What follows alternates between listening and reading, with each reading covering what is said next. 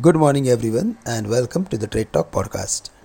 Asian stocks dipped as fresh doubts emerged on whether the Fed has finished tightening policy. US futures slipped after the S&P 500 and Nasdaq closed higher. Treasuries and the dollar rose. Now 10 year bond yield is again back to the levels of 4.65 and the dollar index is around 105.5. Gift Nifty is down nearly 20 25 points. And on Monday we saw a gap up opening which is like actually uh, kept the market on the higher side. And eventually we saw the market was crossing the crucial level of 19400 but at the same time, we cannot forget that now the Nifty is approaching to the crucial resistance zone, which is between 19,400 and 19,550. It is filled with number of hurdles of averages as well as retracement ratios. So 20 day simple moving average, 50 day simple moving average, as well as 50% retracement of the entire fall. It's all falling between this particular resistance zone and that's the reason we need to be careful if there is any higher opening. In fact it is advisable to take profit on long positions or reduce weak long positions between these levels.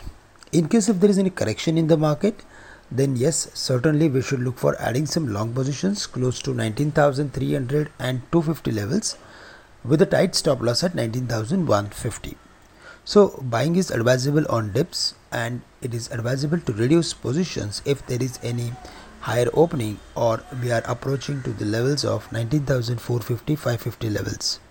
For the bank nifty i think it is uh, finishing its uh, the next level of move which is between 43850 and 44000 so in case if there is any further more momentum in the market then the possibility of bank nifty to perform better than nifty and it may finish uh, the uh, next unfinished targets of 44,000 43,850 uh, in case if there is any correction then close to 43,400 it has multiple uh, supports and uh, below that only we can expect weakness. So there also we are of the view that we need to be careful and uh, we need to be more and more stock specific apart from this uh, major indices if we go through with IT companies then most of them have fallen to their important supports. Now they are rebounding from the lows. Mid cap IT companies are participating whenever there is a uptick in the market. Uh, but at the same time uh, there is hardly any interest from traders to uh, trade into this particular uh, sector and maybe that's the reason uh, they are going up with thin volumes which is a concerning factor. But as uh, china is going to announce its trade number or trade data today we may see some activity in metals company. So broadly we are of the view that we need to focus on few metal companies uh, especially tata steel or um, jindal steel and power jsw steel.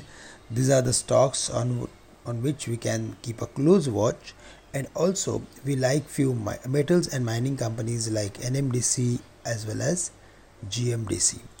Friends, that's all from my side for the day. With this, I'm ending today's morning podcast. Thank you very much for listening me. Have a great day to all of you.